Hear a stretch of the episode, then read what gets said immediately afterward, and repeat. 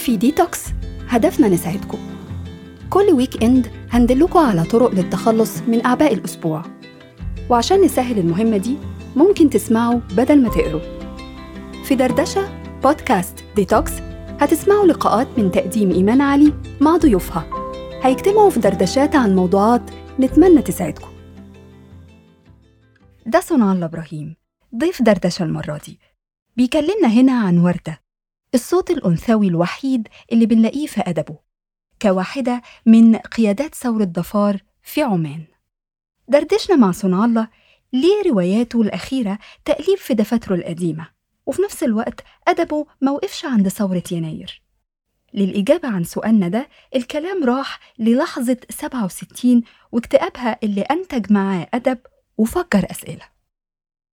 أهلا بك يا أستاذ صنع الله في حلقة جديدة من بودكاست دردشة. أهلا وسهلا. أهلا بيك. مثير جدا إن إحنا نبقى في حضرة أه، كاتب مخضرم زي حضرتك ويبقى أه، مهم جدا إن إحنا نتكلم عن سنوات التكوين. بس أه، لأني عايزة أرجع الكلام أو الأسئلة عن التكوين اللي يمكن حبيت أسميها في شرنقات لتكوين صنع الله إبراهيم. في كذا محطة مهمة جدا أثرت في كتابة صنع الله إبراهيم. قبل ده أنا لأني ات- اتعودت مع كتابات صنع الله إبراهيم على الأدب الملتزم اللي فيه انشغال ب- بقضية وهم ما. هيبقى عندي سؤال على طول إن إحنا دلوقتي في 2023 إن من من وقت الثورة أنا ما شفتش تعليق أدبي لصنع الله إبراهيم عليها. كان إيه إيه استقبالك لموضوع 25 يناير؟ فكرت إزاي فيها إنك تكتب عنها؟ ما تكتبش. ليه ما شفناش رواية؟ أم، ولا فكرت في الحدث ده إزاي؟ استقبلته إزاي ادبيا كمان وانسانيا؟ وليه بنشوف طول الوقت طول الوقت لغاية آخر فترة من سنتين تقريبا ثلاثة زي كأني لسه بنشوف الدفاتر القديمة بتاعت صنع الله إبراهيم. بنشوف رواية عن عبد الناصر واللي حصل. في في كل في, في عهده لغاية وفاته. ليه ما شفناش الثورة في كتابة؟ ده سؤال صعب جدا لأنه بيتعرض لجوانب آم، صعبة. يعني الواحد ما يقدرش يسيطر تماما على مشاعره وعلى ردود أفعاله أو عملية الإبداع بتتم إزاي. آه، بس أنا على الأقل على أي حال لما قامت الثورة كنت سعيد بيها بس كنت كان عندي هاجس إنه إحساس بإنه آه، المسألة غريبة شوية يعني إنه آه، مفيش تنظيم جيد. وبعدين في سيطرة لعنصر شديد الرجعية اللي هو الإخوان المسلمين. وبعدين في حاجة اسمها الطرف الثالث أو الطرف الخفي اللي نقدر دلوقتي نتبينه بس وقتها ما كانش واضح. فكل ال- ال- العوامل دي كانت بت- بتخلي رد فعل ال- الحدث مش منسجم مع ال مع مش منسجم مع طموحاتك اللي عايز كنت تحققها على أرض الواقع؟ يعني ما فيش هو دايما بيبقى فيه تكتمل مجموعة عناصر عشان تخلق حالة ممكن يتولد عنها كتاب أو رواية. فالعناصر مش مكتملة. زائد إن تكون عندي بعد شوية نوع من خيبة الأمل. مم. جميل. ويمكن ده شدني قبل التسجيل لما حضرتك اتكلمت عن الاكتئاب إن بعد ال ال إن نزلت على فشوش زي ما بيقولوا الثورة حصل لك فترة اكتئاب رهيبة من ال آه من- طبعا. بس خلاني أفكر ده في, في اللجنة وفي والاكتئاب اللي حصل بعد 67 الانهزامية. والإحساس بالانهزام اللي صاب المجتمع كله وقتها والمثقفين. لكن أنتج معاك ساعتها طلعت اللجنة وطلعت حاجات كتيرة جدا. خلاني أفكر وأسألك هو اكتئاب آه، 2011 أكبر من اكتئاب 67 معقولة؟ ولا زي ما قلت فعلا إنه العناصر مش زي غليان زمان. بس نضيف كمان ظروف الشخصية يعني كان فيها آه، تطورات مش آه، مش لطيفة ويعني على العموم دي ده موضوع دايما بيكون من الصعب ال- الكلام عنه ببساطة يعني. بالنسبة بقى للتكوين بارز قوي في لما نيجي ندعبس كده ورا صنع الله إبراهيم ومن غير ما ندعبس كانت السردية طول الوقت عنك إن الكاتب الذي ولد في السجن. إن كاتب الذي ولد في السجن. أو بمعنى أصح اللي نشأ تكوينه واكتمل و... و... وتصارعت معاه الأفكار ويمكن كمان قرر يكتب إيه وما يكتبش إيه وهو في السجن. آه، دخلته تقريبا مراهق 20 سنة. وست سنين مش قليلين ومش كتار في نفس الوقت. لكن صنع الله إبراهيم بقى هو ده اللي بيعبر عنه. الكاتب اللي خرج من المعتقل وعنده أفكار عايز يحققها في الكتابة هجر بسبب الظروف الحزب انحل والأوضاع مش هي هي فهجر النشاط السياسي لكنه قرر إنه يعبر عن اللي كان نفسه الناس تاخد بالها منه في الكتابة. لكني لما بفكر في فكرة ال- الكاتب آه، وحبيت أسميها شرنقة الجنس دي آه، عفوا السجن اللي هي مهمة جدا في تكوينك يا أستاذ صنع ما نقدرش ننكر دوت. لكنها بشوفها في رأيي إن لو ارتكنت عليها بس لما أجي أقرأ أدب صنع الله إبراهيم هكون بظلم. آه، لو لو تفتكر معانا كنا بن- بندردش قبل التسجيل عن التطورات والنضج اللي حبيت أسميه في كتابتك. صنع الله إبراهيم ما اكتفاش بالحاجات الأفكار الأولية اللي كانت عنده لما دخل السجن أو اللي نمت جوه السجن. لا ده في بعد كده اتجاه إن أنا هطور كتابتي سواء في, في التقنية نفسها اللي بكتب بيها أو الصوت أو أو أو أو وألعب بالحاجات دي أو الأفكار. فأنا حسيت شوية إنه لما هفضل طول الوقت بمد معاك الخيط بتاع السجن وأفكاره اللي أنتجتها ثنائية المثال والواقع اللي حسيتك جدا بتبقى بت بتناصرها كسردية عن كتابتك لكنها في رأيي بتظلم آه، التطور ان أنا شفته بعد كده لما جيت على الأقل أقرأ لك من أول وجديد بالترتيب. فسؤالي 20 سنة ده المراهق اللي دخل بأحلام للتغيير إلى أي مدى السجن فعلا خلاك آه، يعني غير عندك فكرة ال- ال- الكتابة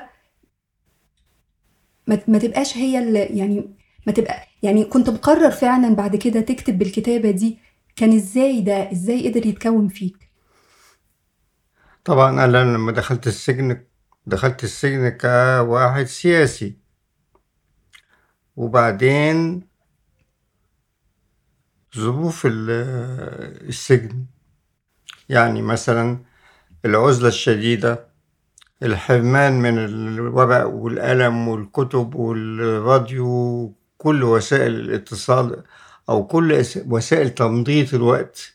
يعني ممكن واحد يقعد 12 س- ساعة في الزنزانة مع شخصين مثلا وما بيعمل ما فيش حاجة بيعملها غير إن هو يتكلم أو هما يتكلموا أو يتحرك بسرعة عشان يقاوم البرد لأنه ما فيش وسائل تدفئة. اللي حصل إن إن الظروف دي خلقت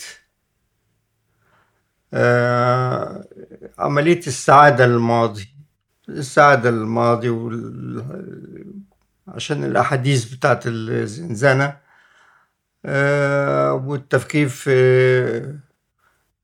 في- فيما سبق إن الواحد قراه و يعني في مجموعة عوامل خلتني أشعر بأنه هناك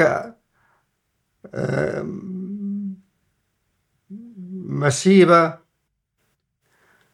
آه، تانية قدامي.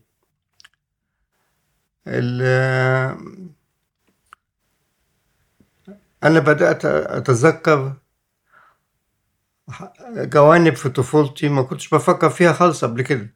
يعني فاستغرب كان عندي شعور من الاستغراب وشعور بأنها مادة جيدة لل- للكتابة اللي أنا حاولتها مرة أو اتنين في, في قبل السجن يعني بس مش بشكل جاد يعني.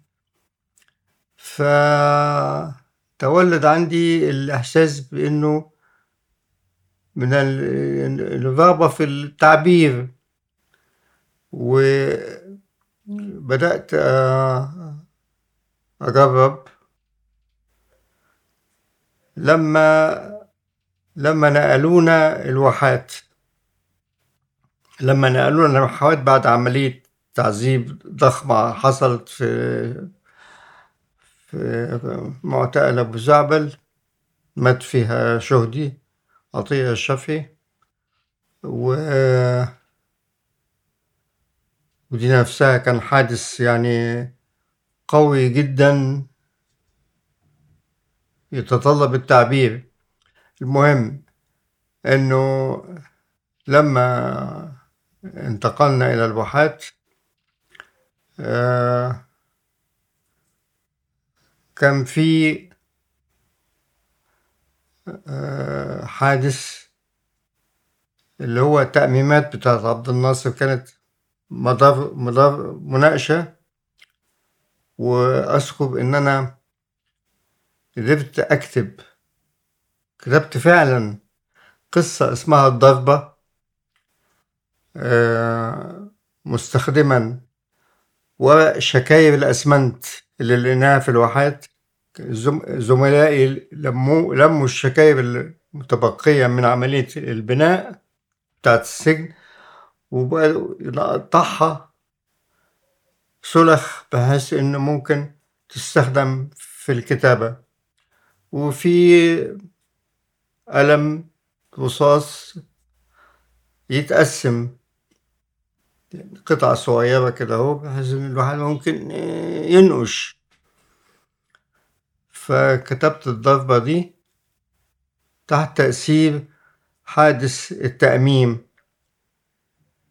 وبعد كده استمرت الحياة في الواحات. استمرت بنفس الطريقة يعني مفيش ورق وقلم مفيش كتب مفيش راديو. وإحنا مضطرين نعتبر على نفسنا في في تلبية هذه المطالب. فخلال سنة بدأ يبقى في آه، مخزون من الكتب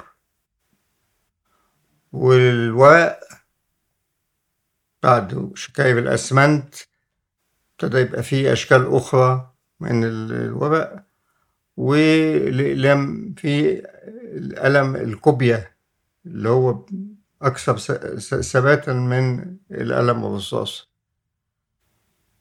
آه، في هذه في هذه الفترة آه، بدأت أفكر بشكل جاد في عملية الكتابة بس كان محاولاتي كانت ساذجة بمعنى إيه؟ إن واحد زميل ليا حكى لي قصة حصلت له مع أبوه أو حاجة زي كده فاعتبرتها مادة وكتبتها وبعدين زميل تاني سمع بده فقال لي إيه رأيك أحكي لك تاريخ حياتي وت- وتكتب مق- مقابل سجاير. أنا كنت بدخن وكانت السجاير عملة عملة مهمة جدا جوه السجن قلت له ماشي. وفعلا كتبت حاجة وبعدين أخدت تمنها وبعدين قعدت أفكر يا واد يعني ما, ما, في عنديش رغبة في الاستكمال العملية دهية وحصل إن أنا كان في داعي. كان في كان عندي مشكلة في ال... في الحجاب الأنفي في الحاجز الأنفي ف آه، اعتبرناها فرصة للحركة. ففضلت أحارب لغاية ما قالوا لي تروح سجن تروح سجن أسيوط اللي فيه إمكانية علاج المسألة دي. ففي, ففي يوم نقلوني السجن جه عملية النقل كانت غريبة جدا لأنه حصل نوع من ال من ال ال الاستنفار في السجن قوة الحراسة وبتاع ماشي. وبعدين كان جالي واحد ظابط من ضباط السجون طلعوه في المهمة دي هو و... واتنين أعزاء حاجة زي كده. ف ركبت معاه القطر لغاية آه، أسيوط وهو طول الوقت هو ضخم. طول الوقت يبص لي كده ويبدو عليه الاستغراب. فأنا فهمت يعني إن هما قالوا له ده واحد شديد الخطورة. فهو الراجل بص لي فين الخطورة دي يعني مش شايف فيه خطورة ولا حاجة شايف بتاع صغنن كده. ومنكمش على نفسه بيطلع حواليه بفضول.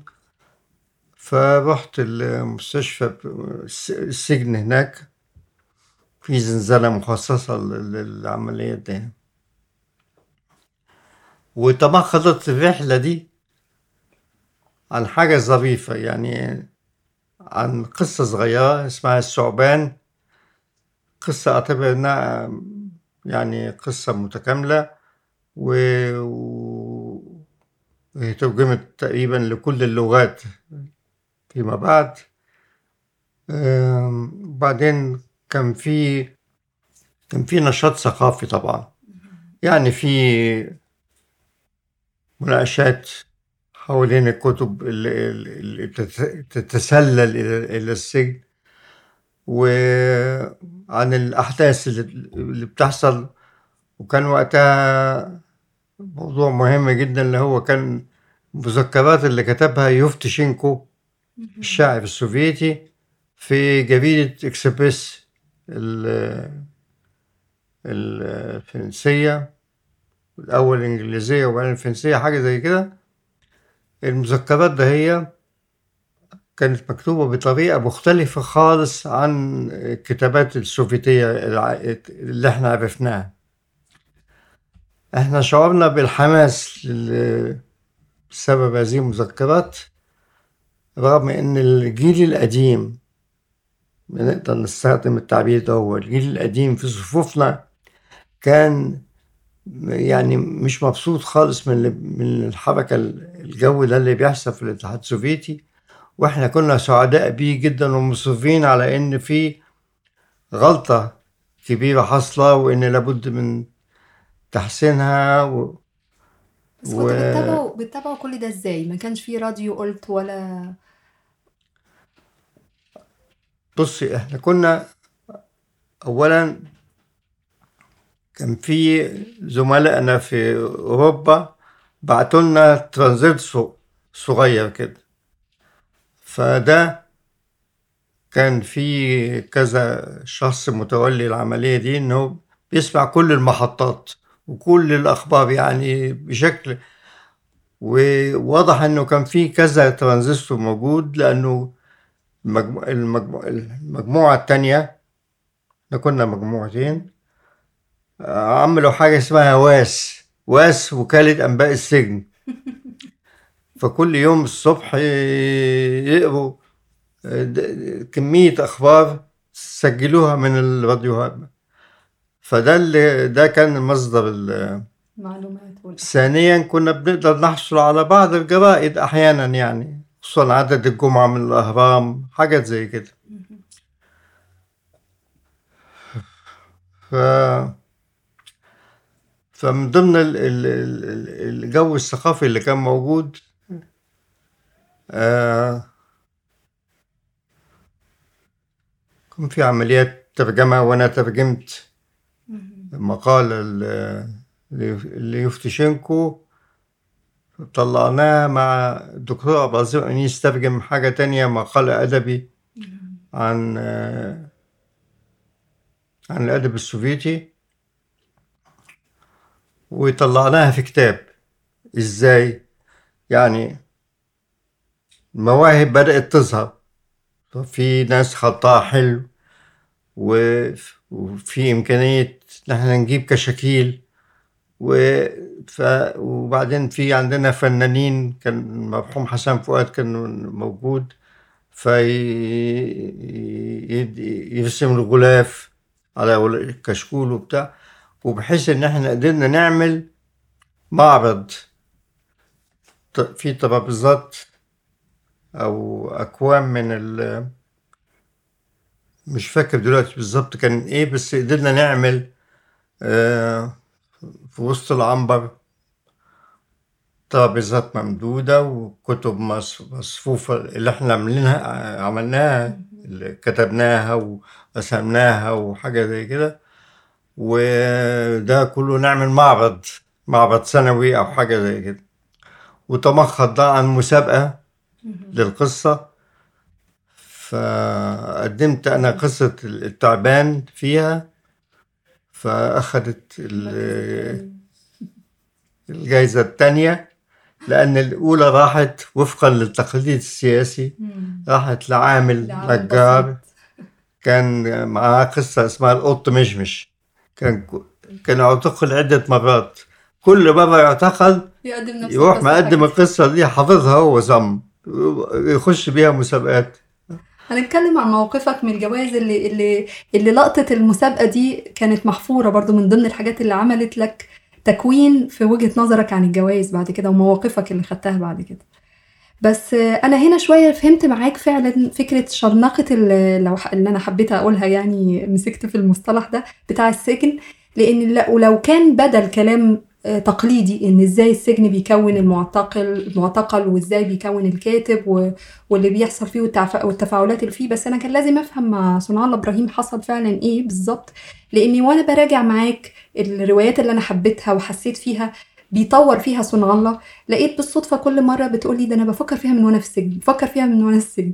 فحسيت إني ده يعني فعلا يعني أنت دخله صغير جدا. إزاي قدرت كل ده تكون مكونه وحبسه جواك ومقرر فيه من بدري إن أنا هكتب عن السد وأسوان؟ أنا أنا أبويا ده شاغلني لأن شرنقة الأب دي قبل السجن من أحد أساسيات تكوينك برضه. فيمكن فهمت شوية تفاعلات اللي حصلت في السجن وخلتك يكون عندك الحافز إن كل مرة تكتب حاجة حصلت في السجن أو الحاجة الأجمل اللي قلتها بتهيألي وإن كانت بنت بادت تقليدية بس فكرة مراجعة الماضي ده. عشان كده أنا هنتقل من السجن اللي زي ما قلت شنقة الوالد اللي خلتك تراجع علاقتك بيه وعلاقة تكوينك معاه. قصة حساسة جدا وخاصة وفيها شقى وشقي يعني فيها أسى جدا. العلاقة مع الأب والفرق بينه وبين الأم في السن والوضع الاجتماعي و و والتربية اللي أنت تربيتها أصلا معاه. بنشوفها دي هنا في التلصص. التلصص أحد المحطات بتاعة صنع الله اللي بشوف فيها تطور إني صنع الله ساب في راوي ذاتي أو بيتكلم ضمير الأنا بس هنا سبت التعليق على الأحداث السياسية والهم السياسي. ورحت لحاجة ذاتية قوي. يعني رواية كأنها فعلا رواية. رواية سيرة ذاتية. بقى في صنع الله. طول عمرنا عارفين إن الضمير المتكلم عن صنع الله هو غالبا بيبقى هو. بس هنا فعلا هو ده الطفل صنع الله اللي بيتلصص على باباه أو بيراقبه وبيشوفه ف عرفت منك في الدردشة إن أنت كنت بتفكر برضو في السجن أو في إرهاصات للتلصص دي في السجن. احكي لي ال ال إيه اللي كان شغلك في العلاقة مع الأب عشان تفرغها وتكتبها في التلصص؟ طبعا هو كان موضوع مثير جدا آه عاطفي جدا.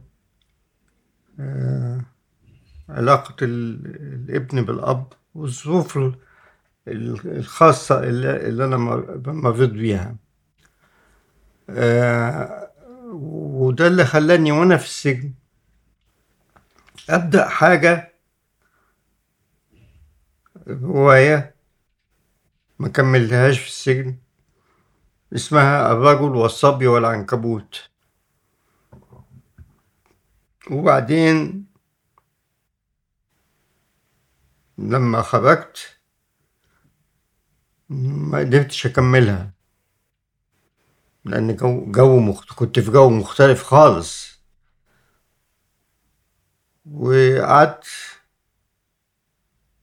سنين أحاول أكتب, فيها آه لغاية وكان بس ما في مشكلة إن أنا مش قادر أفهم. أو مش مش شايف الأب بطريقة آه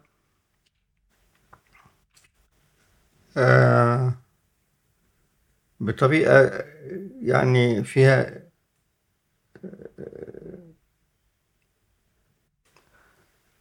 فيها فهم له يعني لأعماقه يعني. لغاية ما أنا وصلت لسن ستين خمسة وستين حاجة زي كده اللي هو نفس السن بتاع الأب في الرجل والصبي العنكبوت فقدرت أفهم الشخصية دي كانت بتتصرف كده ليه. واداني ده حمسني إن أنا أكتب الرواية من من أول وجديد وبعنوان مختلف اللي هو التلصص فده ده يعني ده موضوع عاش معايا حوالي أربعين سنة. لغاية ما قدرت أستوعب. طبعا أكيد في عوامل تانية كمان سببت يعني. لفتني في التلصص من أحد الأعمال برضو اللي استمتعت في قرايتها جدا وانتبهت ليها أكتر آه إنه عشان تعبر عن ده أنت ما لقيتش إلا تقنية التلصص بالفعل. يعني الطفل طول السرد في الرواية بيبص فعلا على باباه من بعيد من خرم من ونفس الحكاية مع الست اللي بتيجي تساعدهم في البيت. يمكن الملامح دي موجودة شذرات كده في, في أغلب الروايات يعني في فكرة المراقبة والتلصص على حاجة دايما عند السارد عند صنع الله بس فعلا في التلصص أنا حسيت وعايزاك تشوف تقول لي إلى أي مدى الانطباع ده ممكن يجي للقارئ يكون صح. إن أنا عشان أقدر أعبر أنا ما كانش في اشتباك حقيقي مع والدي. الاختلاف السن بس أقدر أراقبه أقدر أختلس النظر إليه. أقدر أشوف بيحصل إيه من بعيد لبعيد. والمح بيعيط لحظة أسى مش عارف فيها يمارس كذا. يعني فعلا أنت كنت واعي لده إن أنا مش هعرف أشتبك مع أسئلة أبويا إلا بالتلصص. وهل ده فعلا كنت بتعمله أصلا وأنت صغير؟ ده فعلى أرض الواقع فعلا. ده كنت بتراقب باباك إلى هذا الحد. أنا بسأل كمان إني مش إن التلصص هل ما كانش بس تقنية أدبية؟ أنت على أرض الواقع فعلا كنت بتراقب باباك. كنت إيه؟ بتراقب باباك. أعتقد إن الأطفال كده بيعملوا كده طول الوقت. الأطفال بيراقبوا أهاليهم عشان يفهموا إيه اللي بيحصل. بس فعلا زي ما بيوصل إنه التلصص دي كان أنسب حاجة تنقل بيها الأفكار لأنك ما كنتش في الواقع مشتبك مع باباك ما كنتش تقدر. لاختلاف السن بينكم مش عارف الأسئلة دي. ده مع ده أحد العوامل الأسباب في تأخر الكتابة لأن كنت بدور بس تتكتب إزاي؟ بالأنا ولا هو ولا هم ولا إيه يعني؟ ده لأن ده بيحدد الإيقاع وبيحدد حاجات كتير قوي قبل السجن برضو ومع شرنقة الأب ده في اللي إحنا جينا على ذكره وجيت على حضرتك في ذكره في. لما بنتكلم عن لحظات التكوين في السجن شهدي عضية الشافعي. في رأيي كمان هو لوحده كمان كان شرنقة لو شئت برضو إن أنا أعمم المصطلح ده. لأن شهدي ما كانش زميل سجن بس. ما كانش زميل كفاح و... و... و... ونشاط مع مجموعة في حزب واحد. ده كان زي المنتور لصنع الله إبراهيم. ده نقدر نقول ده أب تاني لصنع الله إبراهيم. ف وحادثة زي دي حصلت لاغتياله أو تعذيبه إلى حد القتل والموت في في السجن اللي ما شاهدتهاش أنت أه برأي العين زي ما بيقولوا لكن كنت موجود. آه، في المجموعة اللي بقوا ياخدوها شوية شوية ويعذبوها. صدمة رهيبة على على فقد رهيب على على حاجات كتيرة جدا أنت اعتملت جواك ناحية شهد شهدي عطية. شهدي عطية إلى أي مدى كان مأثر صنع الله إبراهيم صنع الله أهداله كتب له إهداء في نجمة أغسطس وتقريبا أنت بتوافق الرأي اللي يتقال إنه شهدي موجود تقريبا في كل الروايات. موجود هاجسه وطيفه و- والأفكار اللي كان زارعها جواك وكده. فإلى أي مدى صن... شنقة شهدي دي كونت الكاتب صنع الله إبراهيم؟ كونته في أي م... إلى أي منحى إلى أي مدى كانت ليها تأثير في الأدب اللي كتبه بعد كده؟ ما خرج من السجن. لا يعني أنا بعتقد إن أنا كنت آه، آه، أنا كنت بشتغل معاه كمان هو كان فتح مكتب ترجمة. وأنا كنت بشتغل معاه في المكتب ده. و وكنت عايش حي... حياة بوهيمية خالص يعني. أسهر مع أصدقائي أو مع نشاط حزبي. وأروح الصبح متأخر ونايم على روحي فمدد على كنبة في أوضة في أوضة الشغل وأروح في النوم. ف يجي هو يفتح الباب بتاع الأوضة ويخش يشوف المنظر ده ويمشي. وبعدين في يوم جه وقال لي بص هنا مكتب شغل. لازم الساعة تسعة بالظبط تكون صاحي وقاعد وشارب قهوتك وفطران ومنتبه جدا. ما يهمنيش أنت بتعمل إيه هناك. ف أنا حسيت إن أنا عاوز اعيط من التأثر يعني. ودي كانت كانت آه، تجربة فاصلة لأنه علمتني النظام يعني. أجي الصبح الساعة كده بالظبط وأنام بدري عشان أصحى بدري وهكذا يعني انتظمت فيها. آه، وكأني بس كنت مجروح من الطريقة اللي كلمني بيها لأني كنت بعمل كنت بع... اكتشفت يعني بعد كده إن أنا كنت بعتبره زي ما يكون أب بديل يعني. آه. وأنا أعتقد إن هو مازال ممكن إنه ممكن يكون إنه هيبقى موضوع لرواية لسه مش واضحة في ذهني بس مم.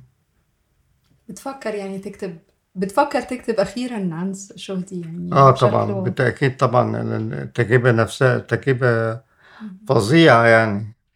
إن إن تبقي قاعدة آه على قرافيسك في ساحة السجن وبعدين يندهوكي ويقعدوكي. ويخلوكي تتفرجي على تعذيب الآخرين يعني. يعني إحنا تعذبنا أنا وثلاثة من أبناء العائلات. يبدو إن ده كان له عنصر مهم. لأنه أحدنا كان أخو واحد كان ضابط مع إسماعيل همت اللي هو اللي كان اللي قاد عملية التعذيب. فيعني في في أنواع من الموائمات ما بين أصحاب الحرف. الضباط بياخدوا بالهم من زملائهم المحامين ال- كل ال- المهم. ف ندهولنا. أنا وثلاثة وقالوا لنا. ارفعوا راس- ارفعوا راسكم وبدأ تعذيب الآخرين يتم قدامنا. يعني بيشوفونا. عملية مرعبة يعني. تشوفي إزاي بيتضربوا وازاي بي بيت يتقلعوا ملط. ويتضربوا على قفاهم ويتضربوا على ويتشتموا انت في تقديمك ليوميات الواحات كاتب ده تقريبا؟ آه كاتب ده في تقديمك ليوميات الواحات. آه. و- و- ولحظة ال- التعذيب بتاعت شهدي حتى يعني كأنك حدثت يعني كأنك شاهدتها كاتب عنها. بس يعني دلوقتي في, في, علم النفس يقولوا إنه الحاجة دي كأنها تروما لأن بحس إن وقتها صنع الله كتب عن الحاجات دي وطلع عليها كده ما ما رجعلهاش تاني يعني عشان كده كان في سؤال إنه فين شهدي فين شهدي؟ أم، لكن ما بفكر معاك لقيت إن شهدي فيه تأثير كمان على أرض الواقع لتكوينك أنت في حد ذاته قبل ما يكون إنه شخصية هتشتغل عليها في الأدب يعني. فبس بت بتقولي إن أنت بتفكر دلوقتي. لا هو هو, هو أنت صح يعني في محاولة آه، إنه اللي حصل إنه تأخر. يعني بعد ما خرجنا من السجن وبعد حل الأحزاب وال- والقصص دي كلها فكان في مرحلة كان بيبقى تناول تناول المسائل دي حساس شوية. يعني يعني طب نأجل ده شوية. طب مش عارف إيه. طب نقولها بطريقة يعني ما كانش فيها الظروف اللي السنين اللي وخصوصا بعد ما حصل من إنه من انقلاب السادات. إنه إنه أصبح أي حاجة تمس عبد الناصر يتلقفها السادات ويروج لها هو العصابة بتاعته اللي كان فيه موسى صبري في أخبار اليوم ومش عارف مين فين ويعني. لكن بالرجوع لشهدي مش بس الالتزام آه، ال- النظام في رأيي ه- هو كمان له عامل في فكرة الالتزام في الأدب عندك علمك الفكرة دي إنه الكتابة برضو ليها هم تهيألي دي تأثيرها جاء ممدود الخط ل- لغاية ش- شهدي صح أنا كده. لا صح صح. كنتوا بتتكلموا إيه في السجن؟ حكيت لي قبل كده في كواليس ان انت بت... كنتوا بتقعدوا تتكلموا مع بعض آه، إيه ابرز حاجة كانت في السجن تحس لا هو ال- ال- الغريب في الأمر إن هو هو كان بيت- بيتجنبني في السجن لأنه زي ما هو شعر بأن أنا ممكن أربي ناحيته نوع من العاطفة ال- ال- الأبوية يعني البنوية آه، فكان ما ما- يعني يحاول يحد من المسألة دي. وفعلا هو كان يعني زي ما أنا قلت لك قبل كده كان بديل عن ال... بشكل ما عن ال... الأب. مم. ويشاء القدر حكيت لي برضه في الكواليس إنه لما تقابل مراته بعد ما خرجت من السجن إن بنته تطلب منك أنت بشكل آه، مباشر كده إن آه. قول إنك بابايا يعني. دي كانت حاجة إنسانية شوية برضه. طيب آه هيخرج صنع الله إبراهيم من السجن هيكتشف تغيرات بتحصل في المجتمع وحاجات عجيبة هتلهمه لتلك الرائحة اللي كانت ت- الرائحة العفنة ولا النتنة في أنفي. من كتر ما حرفيا آه المجاري طفحة ولكن من كتر تردي كمان الأوضاع اللي اكتشفها والتغيرات اللي شافها صنع الله. لكن أنا آه، قبل تلك الرائحة اللي فيها قصة مع ال- المصادرة وإنها تطلع بكذا طبعة كاملة ومش كاملة و و و في كتاب جدا أنا توقفت عنده كنت أول مرة أقراه وأنا بعد حلقتي معاك آه، إنسان السد العالي. أنا شايفة إن ده كتاب فعلا مهم جدا مش بأهمية بس ال- المشروع القومي بتاع السد العالي لكن الكتاب برضو آه، وإحنا كده بخصوص الكتابة مهم قوي لأن ثلاثة اللي كتبوه. ثلاثة على الغلاف صنع الله إبراهيم آه، كمال القلش. هو بيتقال ال- القلش ولا القلش؟ مش عارفة. القلش. القلش. و آه، رؤوف مسعود رؤوف مسعد فأنا عندي شغف أعرف ورشة الكتابة دي اتعملت إزاي. آه، آه، في قصة دايما إنه آه، صنع الله خرج من ال من ال السجن وإن فكرة الكتابة دي الكتاب عن السد ده ده كان متظبط مع الدولة. إنه يكتبوا بقى عن المشروع ويروحوا يشوفوا دعاية ليه يعني وي وي ويبقى هو ده التمن يعني الخروج. لكن لا، مش آه. مش للدرجة دي. يعني دي نميمة شوية بس أنا عايزة أعرف معاك الكواليس بقى. عملتوا إيه؟ رحتوا إزاي؟ إزاي وفقتوا فكرة ال- الكتابة؟ بالمناسبة صنع... آه، رؤوف مسعد طلع مؤخرا زي مذكرات ليه وشفت منها الفرح الفترة دي وكان بيتكلم على إن أنت كنت أنت أصلا في تقديم ال... في تقديم السد العالي بكاتب كمال إنه آه، أنت اللي اقترحت تطلع تطلعوا في في في الصيف في عز الصيف في ثلاث شهور عشان تشهدوا آخر فيضان للنيل كانت المراحل الأخيرة للسد. وتحويل وتحويل المجرى. المجرى. ف وكمان زود عليها رؤوف ان أنت فعلا كنت واخد الأمر بشكل جاد. وإن إحنا اللي كنا كسالى فكان يشد على إيدينا اننا نسلم ال- الأجزاء بتاعتنا. ففهمت هنا شوية إنه اتكتب بشكل جماعي بس في زي منتور كده خد وحرر الك- الكتاب ألا وهو مثلا أنت يعني على ما قال رؤوف. فاحكي لي تفاصيل شوية. آه، كل واحد كتب جزء وبعدين أنا توليت يعني آه، زي ما تقول صياغة الكتاب ككل يعني. آه، هو الفكرة بدأت من السجن الحقيقة لما كنا بن بنسمع ال- البناء الحملة ال- الدعائية اللي صاحبتها وصلت لنا يعني. فكان في فكرة إنه ده يستاهل الكتابة وإنه إذا كان الروس مثلا اشتهروا بالروايات اللي بت- بتصف عمليات البناء في المجتمع الاشتراكي. ال- السدود وال... وكل مشاريع البناء المختلفة. فليه ما نكونش إحنا كمان عندنا حاجة زي كده؟ مهم. وفعلا لما طلعنا كان ده وضعنا يعني. ما كناش لا- لاقيين شغل.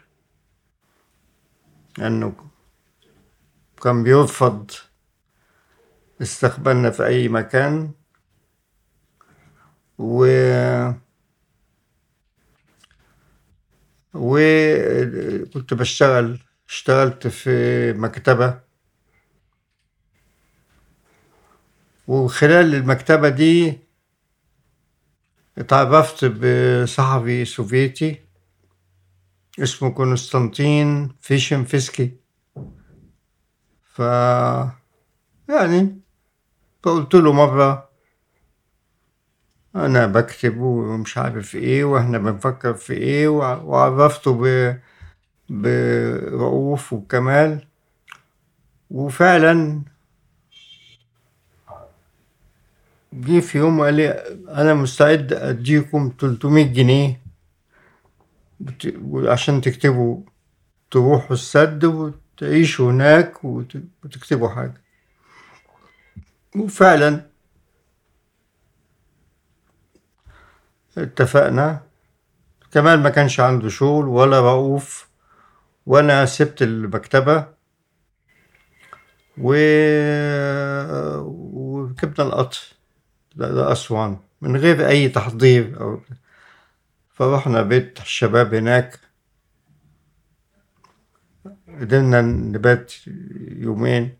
وبعدين آه، كمال اكتشف واحد صاحبه قديم موجود في ال- مهندس موجود في في الس- في السد قدر يدبر لنا إمكانية إن إحنا نقعد في في في بيت هوستل بتاع ال بتاع شركة المقاولين العرب.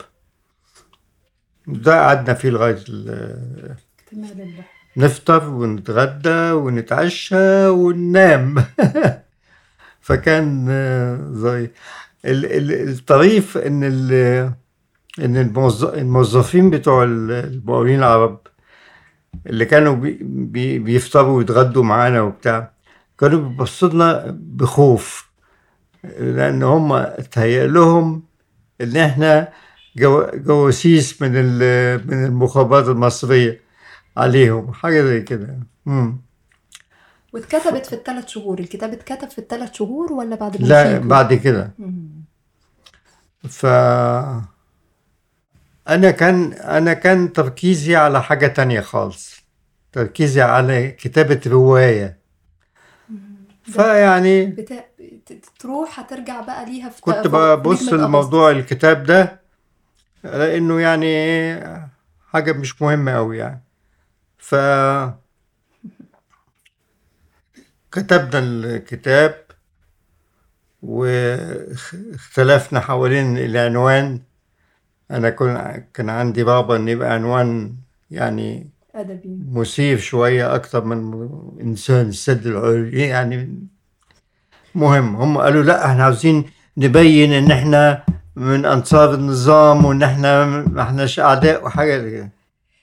بس بناء الكتاب جوه يعني متنه عبارة عن يعني أنتوا. في بورتريهات للعمال فعلا اللي هناك الشباب اللي أكبر واحد فيهم 23 سنة ولا حاجة آه فكان في فعلا الكتاب كله عن إنسان السد علي بالفعل آه آه مم. ده صحيح ف كنت عايز تسميه إيه؟ ها كنت عايز تسميه إيه؟ ف كتبنا الكتاب ورحنا وديناه ل- لمحمود العالم كان هو ماسك ال- هيئة الكتاب وكان شبه ملت- ملتزم أمامنا بإن إحنا لو عملنا حاجة عن ال- ينشرها ما شاء الله. وفعلا آه 12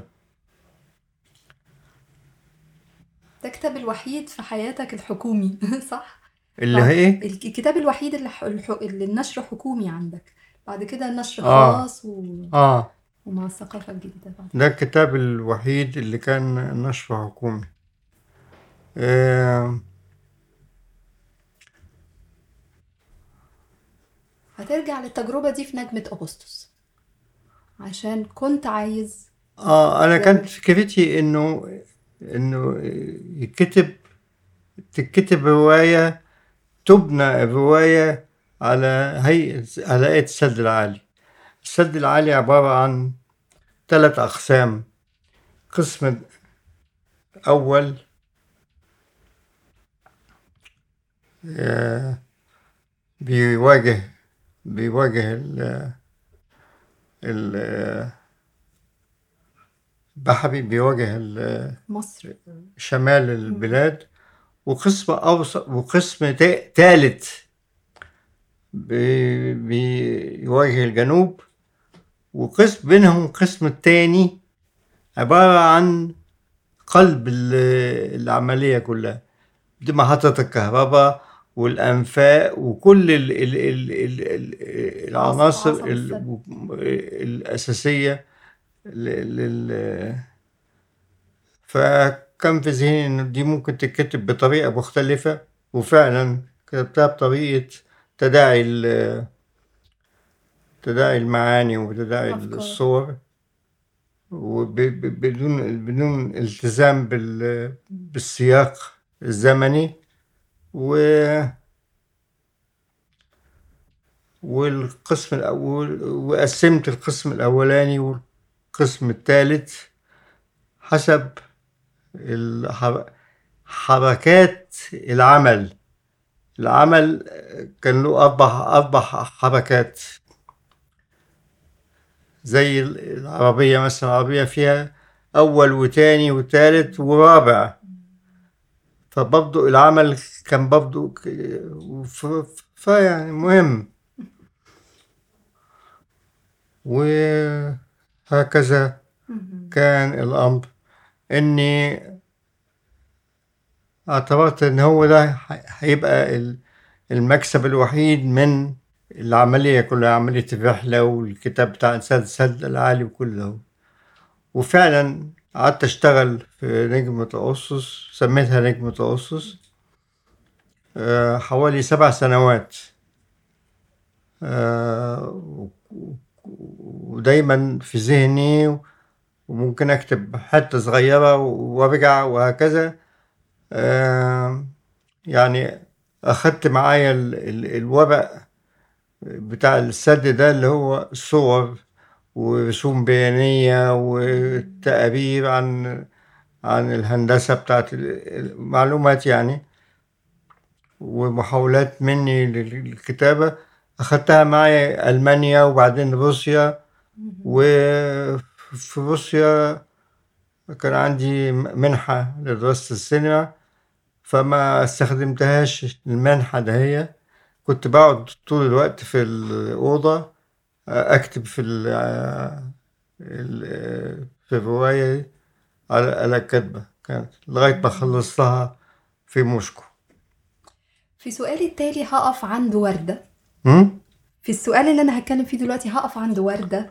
وردة في في رأيي أنا الشخصي من أحد برضو الأعمال اللي استمتعت جدا في قرايتها.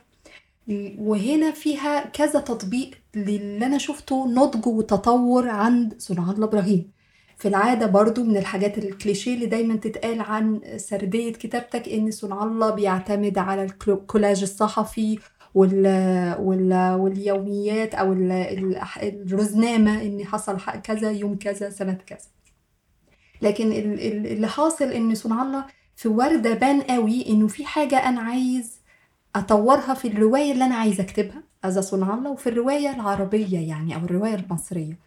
لأن هنا دي اول رواية صنع الله إبراهيم يكتب في اجزاء منها جنب ال- الراوي المتكلم بصوت أنثوي ودي. أنا عايزة أسأل فيها أيوة. كانت جديدة وغريبة على أيوة، صنع صح. الله ومتمكن فيها صح هو ده كان العنصر الأساسي في الموضوع في كتابه يعني. أنا أنا حسيت إن أنا إنه ينقصني يعني إن أنا تناولت موقف الرجل الثوري ومش عارف إيه ولكن ما تناولتش المرأة. المرأة وواضح إن أنا ما شفتهاش قدامي يعني يعني آه أنا عرفت منك كل اللي. شفته كان ذات آه.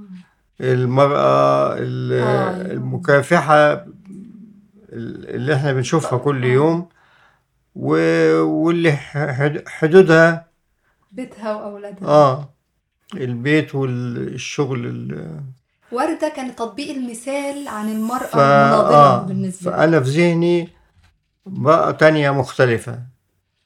بس أنا مش عاوز أكتب واحدة مش حقيقية يعني عاوز برضو تبقى واحدة حقيقية. فبالصدفة آه آه لقيت ال ال آه، اتعرفت بواحد صديقي كان صديق لوزير الإعلام العماني. راجل لطيف ومثقف وسهرنا مع بعض هو ومراته وبتاع وبعت لي دعوة. يعني بعت لي مش بس دعوة بس بعت لي كمية كتب طل- مطلعينها. و ودعوة ليا وأنا ومراتي إن إحنا نروح نزورهم في عمان. وفعلا رحنا. آه، في اللحظة يعني بشكل ما تذكرت إنه كان لي علاقة بواحد بحريني في حاجة اسمها جبل زفار إن في تاريخ ثوري للمنطقة دي منطقة عمان وإمارات وال- واليمن. فبدأت يعني أستكشفه وأحاول أقابل ناس من ال- ال- اللي كانوا في الفترة دي. ففوجئت بإنه محدش عاوز يتكلم والن- والناس خايفة تقول حاجة. و فلغاية ما وصلت لحد اللي بيديني شوية معلومات. وحصلت على ال- الأرشيف بتاع ال- بتاع الجبهة الزفارية كان في حاجة اسمها الجبهة. الزفرية مرت بمراحل مختلفة. آه، وكانت بتطلع مجلة وكل ده. وفي واحد فرنساوي كان موجود في لجنة في الستينات لدعم زفار. فشايل عنده في بيته في ال- النو- المجلة بتاعت بتا... كل المجلة. فاتصلت بيه واداني وراني المجلة واداني الأعداد خدتها ورحت معهد المعهد العالم العربي. صورت بعض ال أنا وعدته إن أنا أرجعها له. وكمان لقيت في واحدة لبنانية اسمها هانية سرور. كانت عاملة فيلم صغير عن عن الجبهة. فكلمتها في التليفون. كانت في لندن أظن. وطلبت إذنها إن أنا أشوف أشوف الفيلم يعني. وقالت لي هو موجود في ال في آه، مؤسسة دراسات في باريس. فرحتها رحت شفت ال- الفيلم. فيلم صغير ويعتبر يعني يعني قيمته الفنية تقريبا صفر يعني إنما هو في قيمة سياسية إن هو بيبين ال- الفترة دي إيه. ف فاتفرجت عليه وفعلا ده سا- ساعدني على إن أنا أتصور لأن أنا شفت إن هم كانوا مثلا بيلبسوا شبشب زنوبة بتاعنا.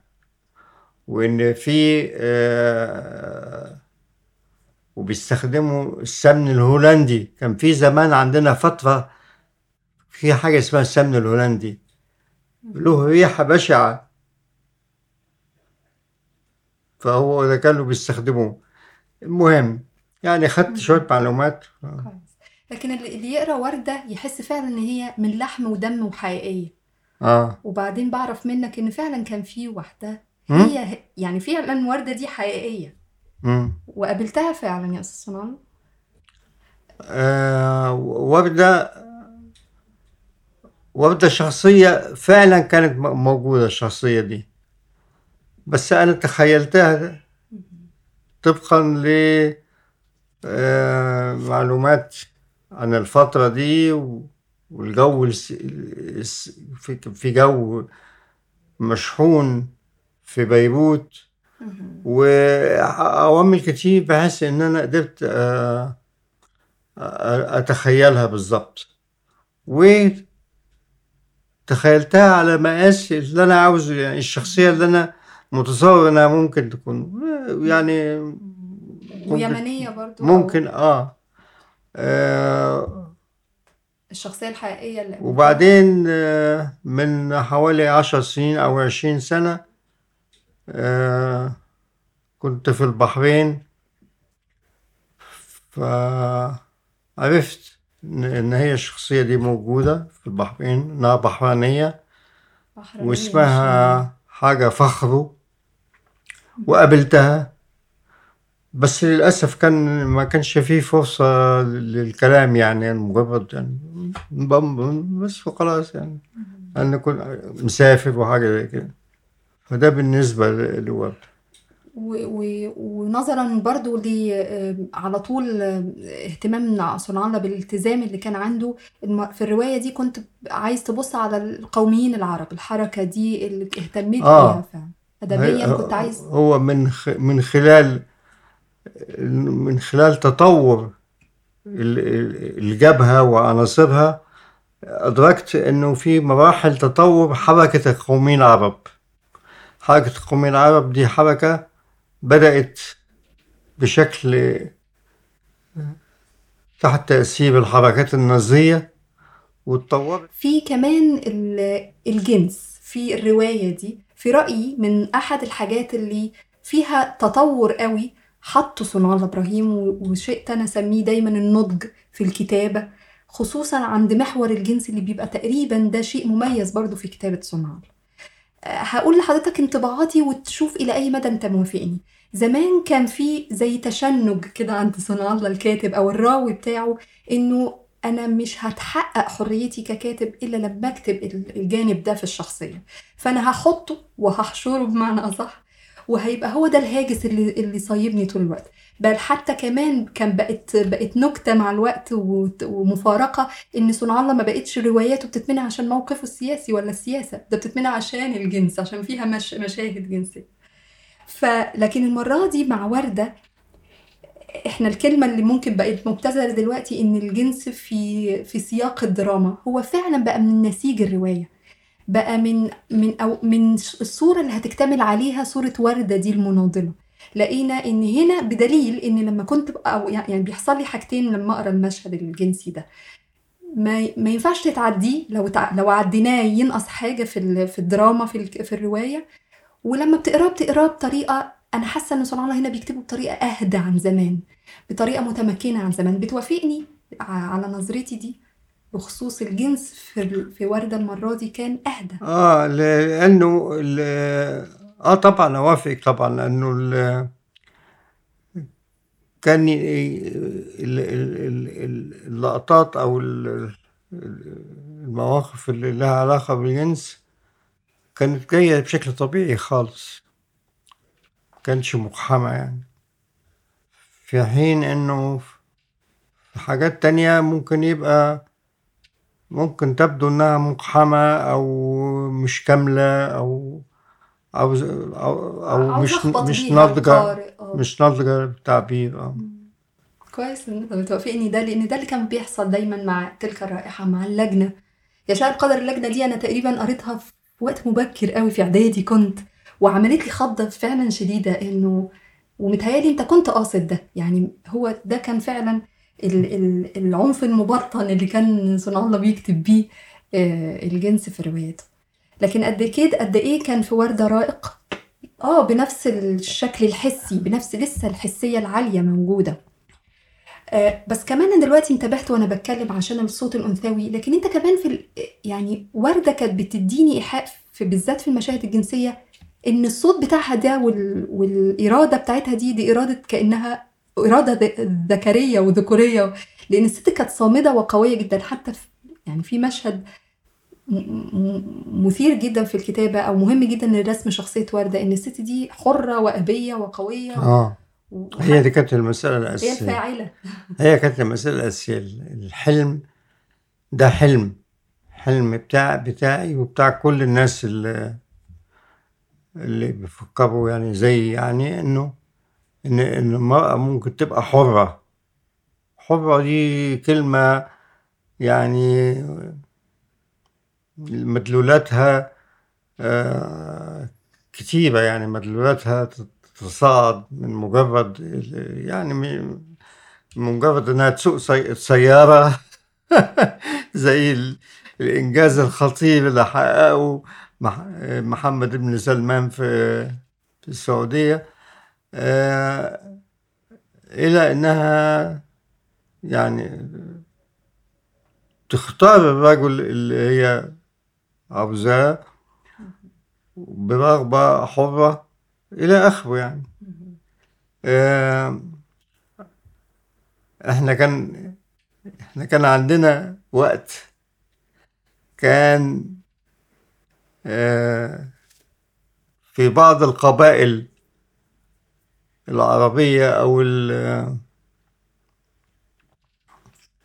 بعض القبائل العربية كان ممكن في القبيلة دي قبيلة المرأة تتمتع بسلطات غير معقولة يعني ولها شخصية مختلفة خالص عن شخصية العبدة المحبطة اللي تتضرب أو تتطلق أو أي حاجة كان مثلا ممكن إنها. إنه الزوج يترك ال... الكوخ ويروح مثلا وعندما يرجع لو لقى الباب مقفول يقعد على الباب يستنى لغاية ما يخلص راجل تاني موجود جوه يعني كان في نوع من الحرية مقبولة من ال في في بعض القبائل. هل أقدر أقول إن الحلم ده هو اللي خلاك آه، خلاك متمكن من الصوت بتاع وردة في الرواية؟ لأن أنت ما شفتش على أرض الواقع المرأة دي. لكن هو ده اللي خلاك فعلا تكتب يعني ما واجهتش صعوبة إنك تكتب بالصوت الأنثى القوية دي. مم. ده كان صح؟ آه صح. وردة هتحلني لرواية جميلة كمان أنا حبيتها اللي هي ذات. هت إيه؟ هتحيلني هتحيل تحيلني إلى رواية ذات. مش عشان هي عن ست لأنه آه، ذات مش بتتكتب بصوت الأنثى. في راوي هنا عليم بالعكس أنت هتهجر آه، في وده شيء شيء آه، من أشياء يعني لو هربطها بوردة بوردة هربطها إن من ضمن الروايات اللي فيها تطوير ونضج عمله صنع الله إن شوية هنا هجر. كان في قرار إنك تهجر. الراوي ال- الذاتي أو اللي بيكتب بالضمير الأولاني ويبقى في هنا راوي عليم هيعلق على عالم ذات والطبقة دي. وهتفكرني بوردة لأن هنا لقيت كمان نضج في آه، طرح فكرة الجنس عند الطبقة دي إنه ه- هنا مش بس صنع الله كان أهدى وخلاها في سياق الدراما ده بقى يعلق عليها بطريقة ساخرة اللي آه كانت موجودة زمان بس كان فيها سخرية السخرية اللي عندك زمان كانت سخرية مش عايزة أقول متعالية بس كانت مريرة. لكن هنا في بقى بالظبط. لا ما لا دي كلمة صح جدا. بالظبط. لأن السخرية مريرة. مريرة. لأن السخرية آه، فعلا توصف بأنها سخرية م- مش سخرية مش مش المسمه... مش المستهزئ أو اللي مش همه. لا ده بالظبط. ده يعني بالظبط. فعلا بالظبط.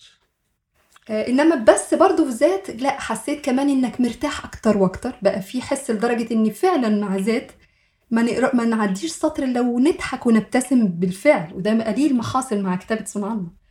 آه، إلى أي مدى أنت فعلا المرة دي كنت مقرر لدرجة إنك بتكلم القارئ وبتقول له معلش أنا هنا بقى مش هقدر أقول اللفظ الحقيقي لل- للعضو ده لأني هتتمنع الرواية وهيعملوا لي فيها بقيت بقيت تاخد القارئ تدردش معاه وبقى الموضوع بالنسبة لك اللي هو خلاص بقى ما بقاش فيه مرارة زمان.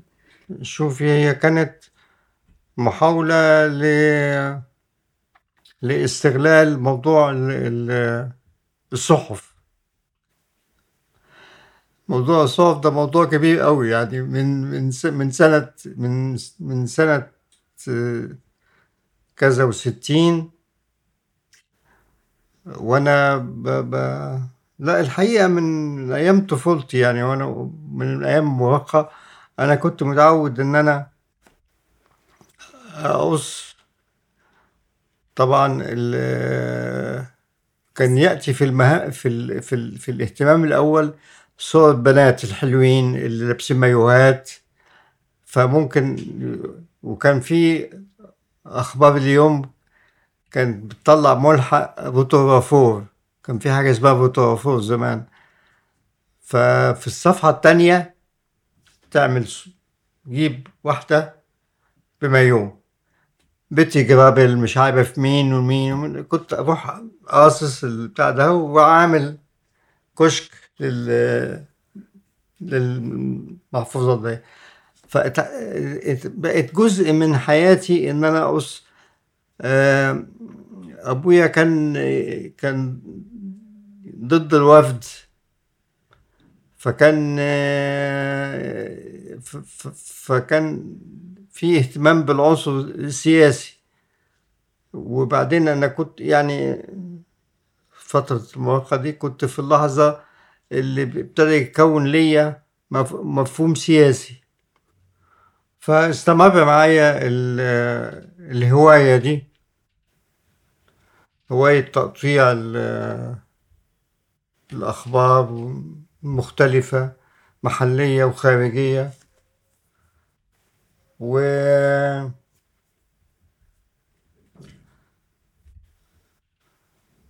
لغاية ما كنت في موسكو فكان في أحد أصدقائي كان مندوب أخبار اليوم المقيم هناك. فكان عنده كل الجرايد بتاعت سنوات كانت السنوات دي ساقطة من من معلوماتي يعني أو من من جد كنت فيها في ألمانيا وأنا رحت روسيا حاجة زي كده. ف كان ماشي. فقلت له أخد ال- المجموعات اللي عنده.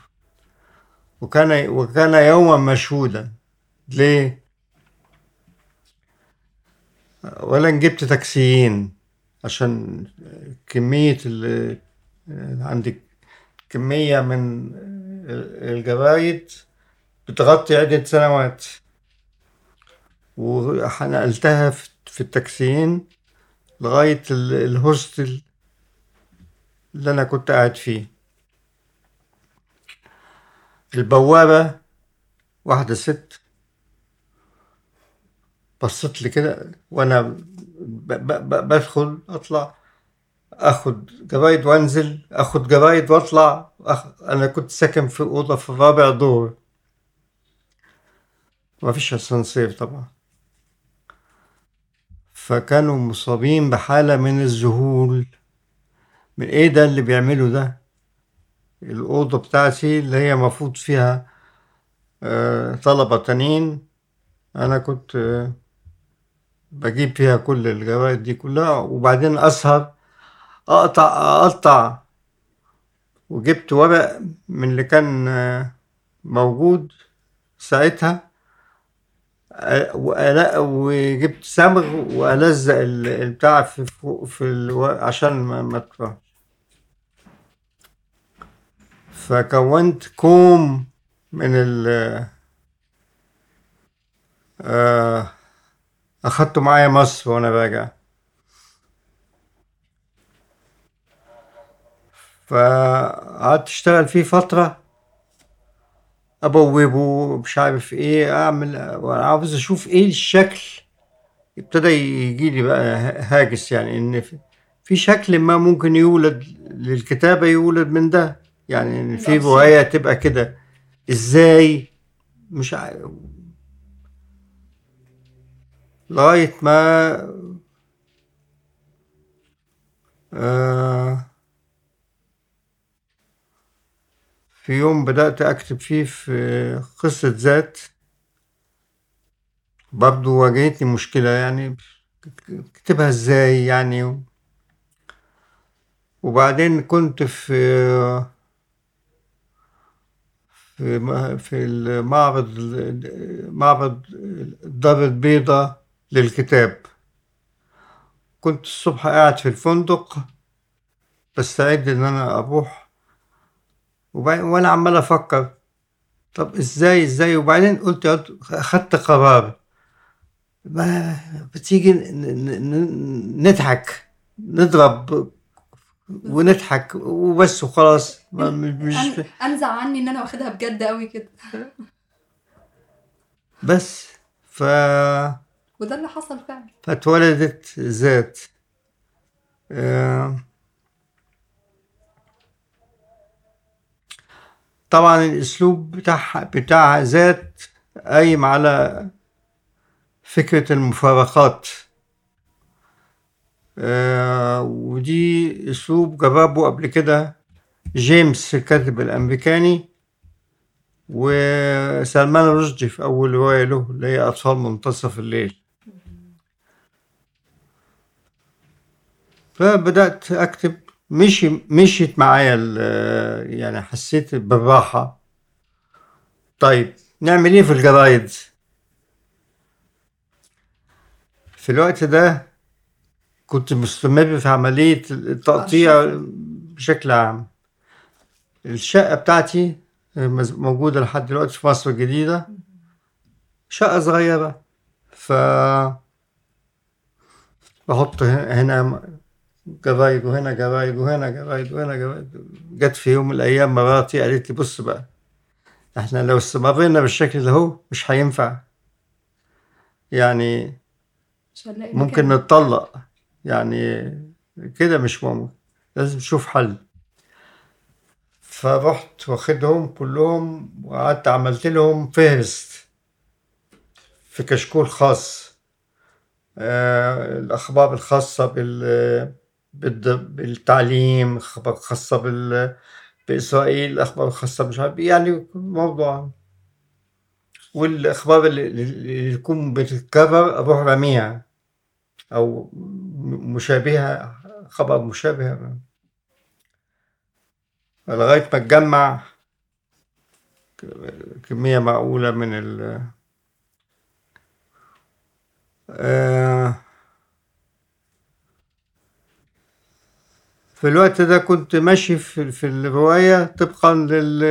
للقرار بتاع الم- المغرب القرار بتاع نضحك نتريق ونضحك ون... دعوة بأي حاجة. طب بس عمليا لنا. ف وبعدين قعدت أبص إيه طب نعمل إيه مع الجرايد هي؟ فبعدين لقيت إنه ممكن أعمل فصول تلقي الضوء على على على فصول السرد العادي وهكذا يعني. وتبتدي فكرة فتولد فتولد الشكل ده هو. حتى لو كانت رواية اجتماعية ومش مش على نفس الخط اللي كان فيه هم سياسي واضح في ال- اللي سبقها لكن انت سحبت السياسة هنا لسؤال الطبقة. مم؟ سحبت السياسة سحبت الهم السياسي في ذات إلى سؤال الطبقة. وده سؤال كان اقتصادي واجتماعي كان بارز قوي عند ذات يعني ذات مش مش رواية قليلة أبدا يعني. آه على على حسها الفكاهي ده أو حسها ال- اللايت ده شوية وبدليل إن هي دي الرواية تقريبا اللي اتعملت أهي مسلسل من أعمال صنع الله لأن فيها الشكل الجماهيري ده في الجذب يعني القصة.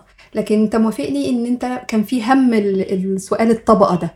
كنت شغلك فعلا في ذات آه طبعا طبعا بلا شك. المتوسطة آه، والتغييرات ال- مشاكلها ومفهوماتها وطريقة استجابتها للتغيرات ال- الاقتصادية وللانقلاب الساداتي اللي عمله فتح الباب للبنك آه، بنك آه، روكفلر بتاع تشيس مانهاتن. ويعني وده استتبع استتبع تغيير كامل. في حاجات كتير يعني بس الراوي العليم عشان انت كان كنت من الطبقة دي بس برضو مش نفس الانتماءات بتاعتها اللي ظهرت في الرواية آه طبعا عشان كده عرفت يعني حسيت أيوة. ان ده أنسب حاجة أيوة. انك تنقل فكرتها وازاي ان هم يعني مثلا أختي مثلا جت مرة عاوزه تغير. في حوض حوض في المطبخ عايز أجيب واحد stainless steel وحتى مش عارفه تنطقها طب ليه؟ زي ما فلانة جايبة وهكذا يعني. ف... فبقيت تاخد من من اللي حواليك. آم، عندي سؤال عن رواية كمان جميلة جدا أنا حبيتها خالص. آه عشان فيها برضو التطوير. أنا كل ده بمشي معاك حرف يعني واحدة واحدة يا أستاذ صنع الله عشان أقول بصراحة إن ال- طول الوقت اللي كان بيتقال عن س- صنع الله إبراهيم ال- الكاتب المعتقل اللي خرج وعنده ال- الأفكار السياسية الجامدة دي لأ في حاجة ك- فعلا أنا لما ابتديت أقرأ واحدة بواحدة لقيت إنه لأ في هنا كاتب حقيقي عنده شغف تطوير حتى اللغة بتاعتك اللغة العربية نفسها. أنت تقريبا كاتب من ضمن تقديماتك للواحات تقريبا أو في اما جت أعمالك صدرت في هنداوي إن أنت لما سافرت ألمانيا يعني لقيت إن أنت لأ أنا عايزة أطور اللغة بتاعتي. فصنع الله كان عنده طول الوقت اتجاه فعلا للتطوير. من أحد الروايات اللي بشوف فيها التطوير جامد ده العمامة والقبعة. رواية جميلة رمزية وفي نفس الوقت أنا بروح للتاريخ وبخلي الجبرتي بطل بتاعي وبخلي معاه تلميذه اللي مش حاطط له اسمه ومخليه يعني ممكن يمثل المصريين كلها. عشان آه، أستخدم برضو الكولاج وأستخدم اليوميات بتاعت الجبرتي اللي أنت قريتها على أرض الواقع أكيد. لكن هيخلق آه، هم جديد صنع الله يتكلم فيه عن آه، اللي يمكن أقدر أفهمه وقتها صعود النبرة بتاعت إن المصريين يا جماعة. بالظبط. بالظبط، فقول لي هو إيه ده. هو كان يعني هي فعلا دي اللي, استفزتني لل دي المرة الوحيدة تقريبا اللي ممكن من غير تجربة شخصية استفز من حاجة وابتدي.